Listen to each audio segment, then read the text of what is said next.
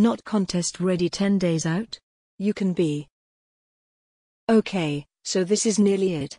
You've been dieting for months upon months, you've been pushing your body to its absolute limits in the gym, you've put yourself through physical and mental torture, and you're now almost ready to step on stage for the very first time, for your very first bodybuilding competition.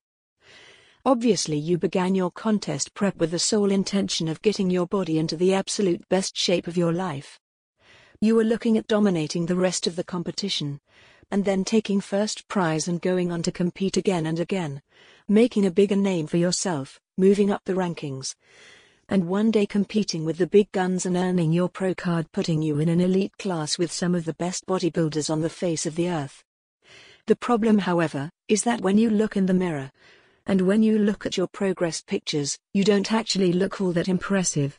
In fact, if you were to tell people you were 10 days out from a competition, they'd laugh in your face and tell you to stop winding them up. For a bodybuilder, there is absolutely nothing more frustrating than a messed up contest prep. It's bad enough when they cheat on their diets or don't take their training seriously. But when they've stuck to their diets and training religiously and are still not seeing great results, that's where things really get frustrating. You've put yourself through hell for several months, and for what? To step on stage and take last place? No, you're not having that, so perhaps you should just withdraw from the contest. Order a pizza, feel sorry for yourself, and maybe try again one day in a year or so. Not so fast. Before you make any brash decisions, first off you need to stop and think about things logically. You're a specialist in body transformation. It's what you do, it's what bodybuilding is all about. Although compared to the months upon months of hard dieting and training you've had to endure, 10 days may seem like nothing, in reality it could provide you with plenty of time to transform your physique again, and even put you in contention for the number one spot. If you thought you weren't previously contest ready 10 days out, think again as here we'll be providing you with some handy tips that will help you to dramatically improve your physique in next to no time at all. Make sure that you taper your calories. Make sure that you taper your calories. For the next 10 days leading up to your competition, you're going to want to be consuming around 10 calories for every pound that you weigh. So, if you weigh 200 pounds, you'll be looking at 2000 calories per day. Now, you're probably thinking that 2000 calories for a 200 pounds man is quite a lot, especially if they aren't as lean or defined as they should be. So why aren't the calories being dropped further? Well, the reality is that there is no point in reducing the calories any further, because in just one week, losing much body fat, especially if you're already lean, which you should be, is next to impossible. Your goals are to only reduce the amount of calories consumed slightly, so that you still burn a slight amount of fat, especially with cardio and training, but don't lose any muscle mass in the process, which you would with a sudden decrease in calorie consumption. Before you begin eating in this way, you should ideally be consuming 12 calories per pound. So a 200 lb would have ordinarily have been consuming 2400 calories a day. This 400 calorie a day reduction is enough to stimulate slight fat loss, without resulting in extreme muscle loss in the process. Use carbs to your advantage. Use carbs to your advantage. Carbohydrates are most certainly one of the biggest causes of headaches for bodybuilders leading up to any contest, for so many reasons. If you get carb manipulation right, when you step on stage you will look amazing. If you get it wrong, you may look flat and deflated, or bloated and puffy, depending on if you go too low or too high. With carb consumption, like Goldilocks porridge, leading up to a competition it has to be just right. From days 10 through to 6, it is recommended that you reduce your carb consumption down to 0.5 of a gram for every pound of body weight. So, again, if you weigh 200 pounds, you will want to be consuming just 100 grams of carbs per day. That is already pretty low and it may come as a shock. But things do get even more complex, pardon the pun. Because on day 5, your carb consumption should be reduced to just 0.25 of a gram for every pound that you weigh so you will be on just 50 grams of carbs on day 5. The fun just keeps on coming because on day 4, you go zero carbs, other than low sugar vegetables. The next three days, however, do get easier because on days 3 to 1, you increase your carbs once more, looking for around 2.5 grams of carbs per pound of body weight, so 500 grams per day. Each of the 10 days, eat your carbs at roughly the same time as you ate them before. However, it is better to space your carbs out over several much smaller meals and snacks each day. Don't starve yourself of carbs all day and then tuck into a huge bowl of pasta in the evening. Instead, aim for 7 to 9 smaller meals, each one containing a carb source. Protein. Protein. Bodybuilders will be sick of the sight of high protein foods by the time they're ready to step on stage. But even so, that doesn't make it any less beneficial. Protein is of course the most vital macronutrient from a bodybuilding standpoint. So getting your protein consumption right when leading up to a competition is absolutely essential. From days 10 to 4 look at consuming 1.5 grams of protein per pound of body weight. So you, being 200 pounds, would be on 300 grams of protein a day. This means that close to two thirds of your daily calories will be coming from protein. So no wonder you'll be sick of the sight of the stuff. However, on the last three days, which are your high carb days, you drop your protein consumption down to just 0.5 grams per pound of body weight. So you'll be going from 300 grams a day to just 100 grams per day. This excess protein will stimulate the metabolism because it is thermogenic. So you will have more energy and will burn more calories as a result.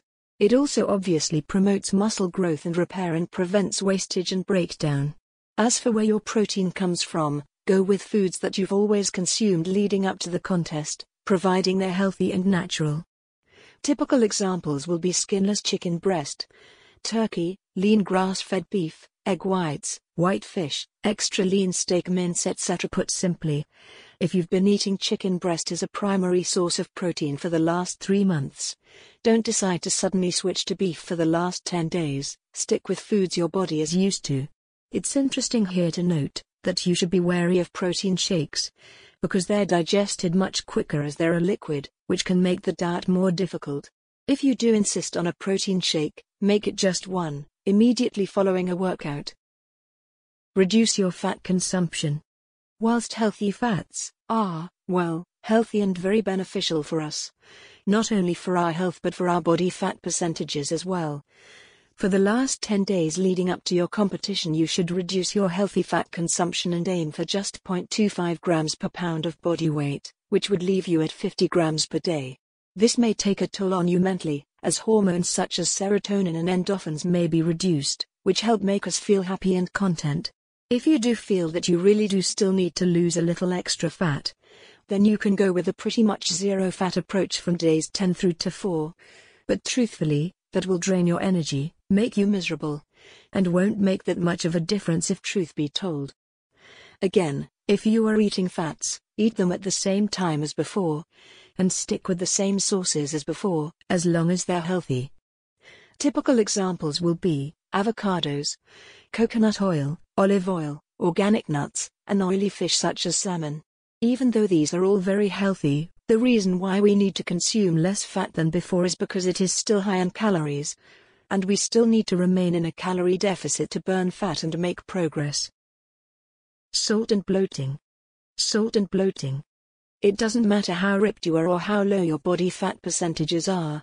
If you consume too much sodium, salt, you will retain water, will look bloated, and will look far, far, far less impressive than if you'd stayed clear of too much sodium altogether. So, you probably think you should stay away from salt altogether? Well, in reality, you should do the exact opposite. Add a little extra salt to your meals, and possibly even your water from days 10 to 2. This may sound absurd, but the reason you should do this is so that your body is encouraged to excrete both water and salt simultaneously.